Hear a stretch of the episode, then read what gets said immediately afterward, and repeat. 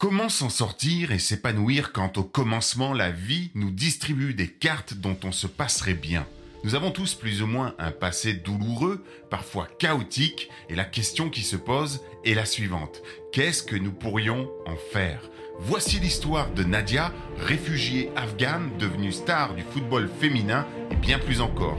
Une leçon de vie et d'espoir pour vous aider à oser réaliser vos rêves en grand. Histoire d'audace, c'est le podcast des personnes qui ont décidé d'oser entreprendre leur vie pour ne jamais regretter d'avoir vécu à moitié, et ce malgré les peurs, les doutes, les incertitudes et le manque de confiance en soi.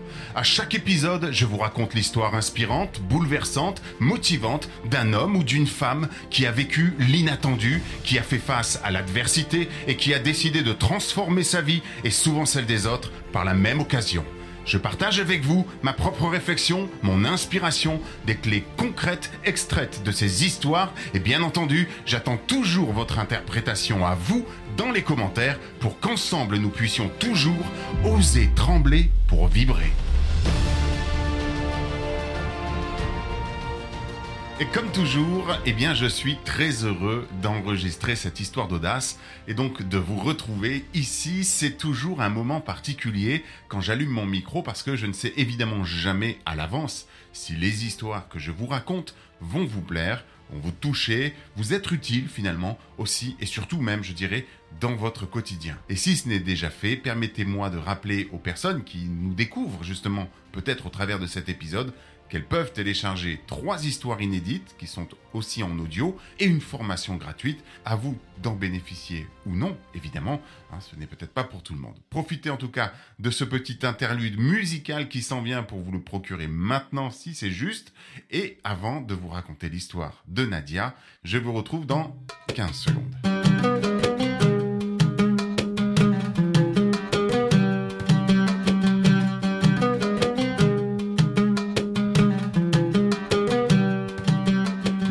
Jeunes filles se pressent autour d'elle pour obtenir un autographe de leur footballeuse préférée, Nadia Nadim signe Dream Big.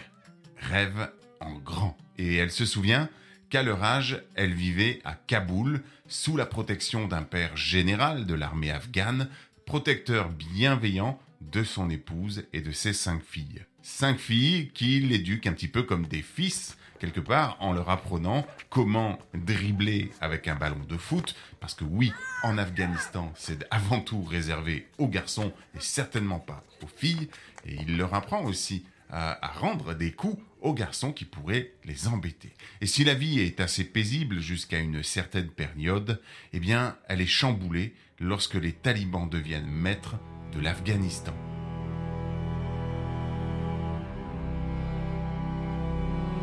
La petite Nadia n'a que 8 ans et sa jeune vie insouciante, finalement assez confortable à ses débuts, se transforme assez vite en un véritable cauchemar, sous un régime évidemment particulièrement dur et encore plus pour le sexe féminin. En 2000, six mois après la disparition de son mari, Amida, la mère de Nadia et de ses quatre sœurs, apprend que ce dernier a été assassiné à Kaboul par les talibans. Effondrée, elle refuse en bloc.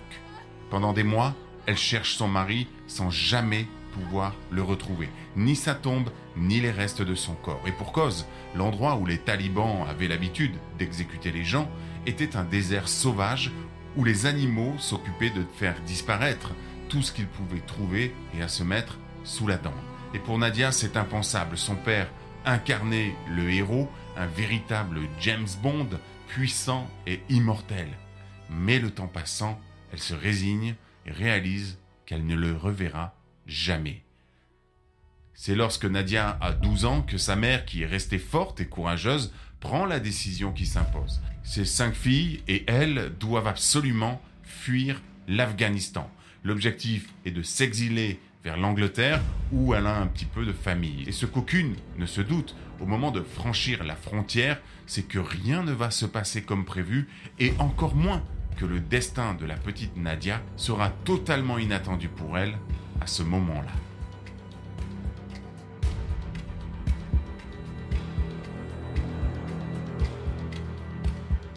C'est au prix d'un long et dangereux périple que la petite famille se dirige vers l'Europe avec de nombreux autres réfugiés afghans. Et le plan convenu avec le passeur est simple en apparence.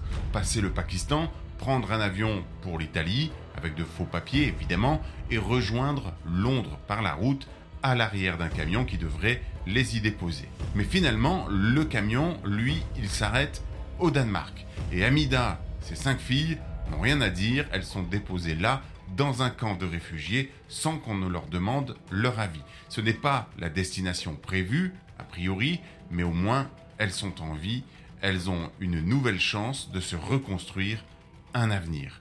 Nadia dira plus tard, j'ai toujours cru que si une chose arrive, c'est qu'elle arrive pour une bonne raison. Évidemment, la situation est difficile.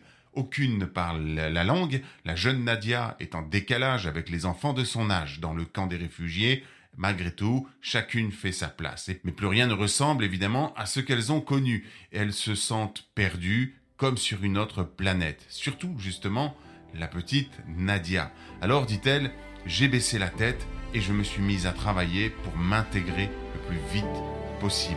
Sa vie va basculer à nouveau, et cette fois pour son plus grand plaisir.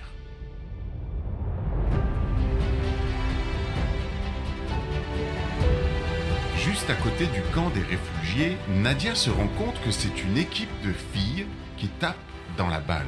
Et ça lui semble totalement impensable. Évidemment, elle a du mal à imaginer que ça puisse être possible. Mais à ce moment-là, elle se dit, pourquoi ça ne serait pas moi? Elle décide alors de s'entraîner toute seule, dans la rue, et un peu partout d'ailleurs, hein, dans le camp de réfugiés. Puis, petit à petit, quand même au bout de quelques mois, eh bien, elle prend confiance en elle, jusqu'au jour où elle fait preuve d'audace et décide de se diriger vers le terrain de foot, demande à l'entraîneur si elle peut jouer avec la petite équipe de sept filles qui s'entraînent ici.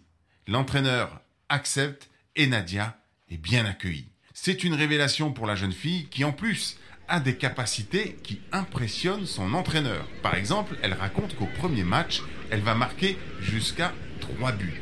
Au bout de quelques mois, alors qu'elle a à peine 14 ans, son entraîneur lui propose de rejoindre un club de plus grande envergure, et notamment avec 11 joueuses, et parce que ce serait pour elle une belle opportunité d'évolution, mais aussi d'intégration.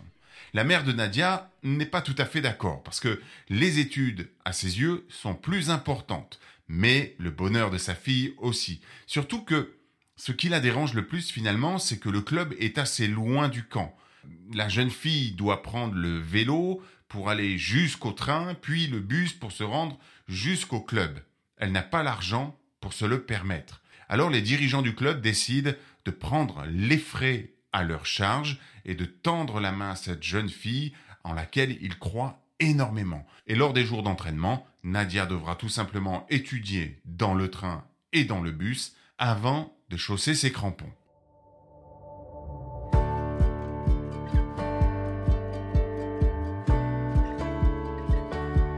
En 2008, à l'âge de 20 ans, la jeune femme est tellement bien intégrée à la société danoise, eh qu'elle obtient la nationalité. En 2009, elle est sélectionnée dans l'équipe nationale et devient ainsi la première joueuse étrangère à rejoindre l'équipe nationale du Danemark. Par la suite, elle jouera à Manchester City et même au PSG où elle remporte avec le club le titre de championne de France en 2020. Et le succès est clairement sans appel, mais il ne s'arrête pas là. Souvenez-vous, depuis toujours, Nadia a une devise. Rêve en grand. Elle sent qu'elle peut faire quelque chose de plus, peut-être quelque chose d'encore plus grand, effectivement, d'encore plus important pour contribuer à faire un monde meilleur, et elle décide de devenir tout simplement chirurgienne réparatrice. Elle aimerait par exemple aider toutes celles et ceux qui ont été abîmés par le régime taliban. Ce n'est pas facile, évidemment. Le football et la médecine sont deux mondes totalement différents. Nadia ne connaît pas d'autres footballeurs ou footballeuses qui étudient la médecine pour devenir docteur, mais elle est animée, elle a reçu de l'aide dans sa vie, elle sait l'importance de ce qu'est une main tendue et elle veut pouvoir quelque part rendre l'appareil. Elle choisit donc d'être docteur puisque pour elle, c'est la possibilité incroyable de sauver des vies. Admirative d'ailleurs de l'association Médecins sans frontières, elle aimerait pouvoir y intervenir tout en gardant un pied dans le monde du football. Début 2022, après de longues études, Nadia devient officiellement médecin et aussi ambassadrice de la Coupe du Monde au Qatar, ce qui lui a valu quelques petites critiques évidemment, connaissant son histoire, ce qu'il a été euh, dit au sujet du Qatar et notamment de la construction du stade de foot qui ne, tenait pas tellement qu'à justement du bien-être des ouvriers. Toujours est-il que malheureusement, le 22 novembre 2022, en pleine émission télé, elle apprend la mort de sa mère, alors âgée de 57 ans, qui est renversée par un camion. Mais Nadia n'aimerait certainement pas que nous terminions cette histoire par cette tragédie. Cette femme résolument positive, comme je vous l'ai dit, a écrit un livre qui est une bouffée d'espoir pour toutes les personnes qui n'ont pas les meilleures cartes en main pour débuter dans la vie, toutes les autres également, bien évidemment, et finalement aussi pour être la porte-parole, porte-étendard de ce que peut être l'intégration positive.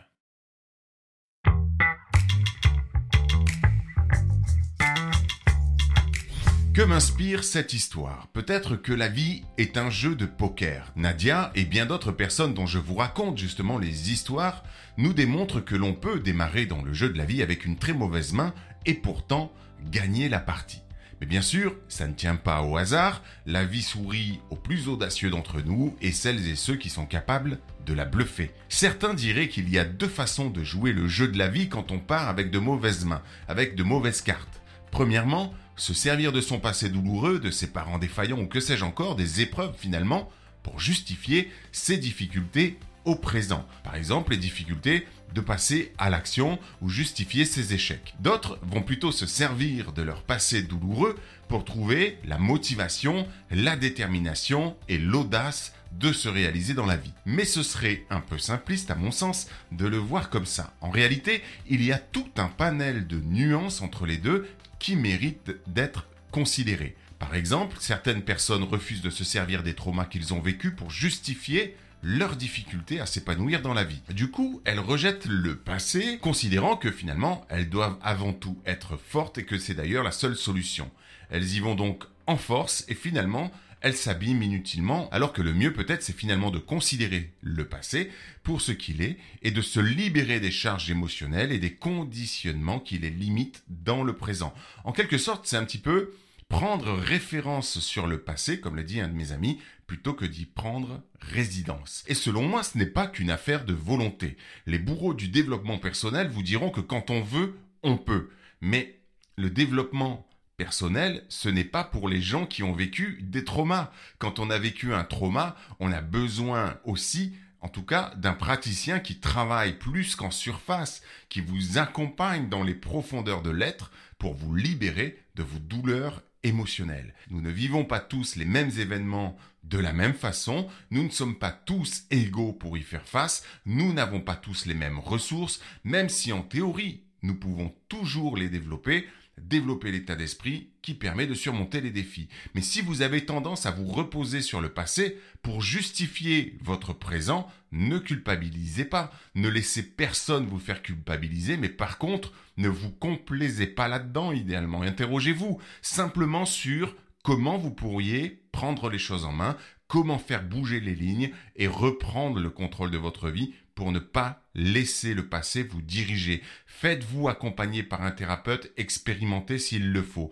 Le but c'est d'être bienveillant envers vous-même, mais par contre, arrangez-vous pour ne pas être complaisant. Et c'est là que parfois, un petit coup de pied aux fesses, ben, il est nécessaire pour arrêter de faire euh, sa victime, entre guillemets. Hein. Euh, parfois, on est vraiment victime de la vie. Attention, c'est toujours pareil. Je compte sur vous pour savoir mettre des nuances dans tout ça, euh, dans mes propos. Mais vous comprenez bien, malgré tout, que les personnes qui subissent leur passé auront moins de chances de se créer une vie sur mesure que celles qui agissent en conscience avec audace malgré ce passé. L'histoire de Nadia, permet de se rappeler qu'il est toujours possible de transformer le plomb en or, mais ça ne vient pas sans effort, sans une démarche volontaire, d'un travail parfois en profondeur sur soi-même pour avancer dans la surface, et même dans la profondeur évidemment. Et quoi qu'en dise d'ailleurs aussi la principale intéressée, parce que j'ai souvent entendu Nadia dire dans des interviews, eh bien, euh, lorsque j'ai préparé cette vidéo, que la chance, eh bien, avait beaucoup compté là-dedans. Mais de mon point de vue, et ça va être le deuxième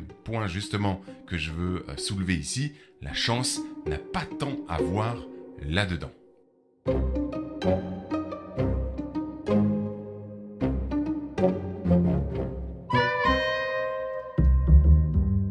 La mère de Nadia n'a pas attendu que la chance lui sourie. Elle a pris une décision douloureuse et inconfortable pour elle comme pour ses enfants. Une décision incertaine aussi. Elle a affronté sa peur avec courage, elle a osé quitter son pays, ses amis, sa famille, ses biens, pour offrir à ses filles une meilleure vie. De la même manière, ce n'est pas de la chance à mes yeux, mais de l'audace. Lorsque Nadia demande à l'entraîneur s'il est prêt à l'accepter, de la prendre dans l'équipe de filles, eh bien, effectivement, elle fait preuve de courage, elle fait preuve d'audace. Elle a l'audace de faire la demande. Tout comme l'entraîneur a l'audace de l'accepter. Je sais bien que c'est souvent un raccourci et une façon de parler, de dire tu en as de la chance. Je l'ai moi-même beaucoup entendu de personnes qui suivaient mes aventures d'entrepreneurs nomades sur la chaîne Philosophie Nomade et qui nous disaient en commentaire Oh, vous avez trop de la chance d'être à cet endroit, de visiter ce pays.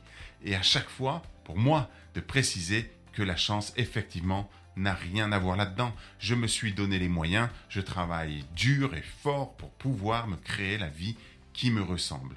Et c'est important de s'en souvenir, même si on a ce tic de langage, eh bien c'est bien de se reprendre parfois et de se dire ok, peut-être que la chance n'a pas tellement à voir là-dedans. La chance aura à voir si je joue au loto. Quoiqu'encore, faut-il avoir l'audace de dépenser un peu d'argent pour jouer au loto. Donc, si nous laissons la chance décider ce que doit être notre vie, je pense que nous passerons à côté de celle-ci.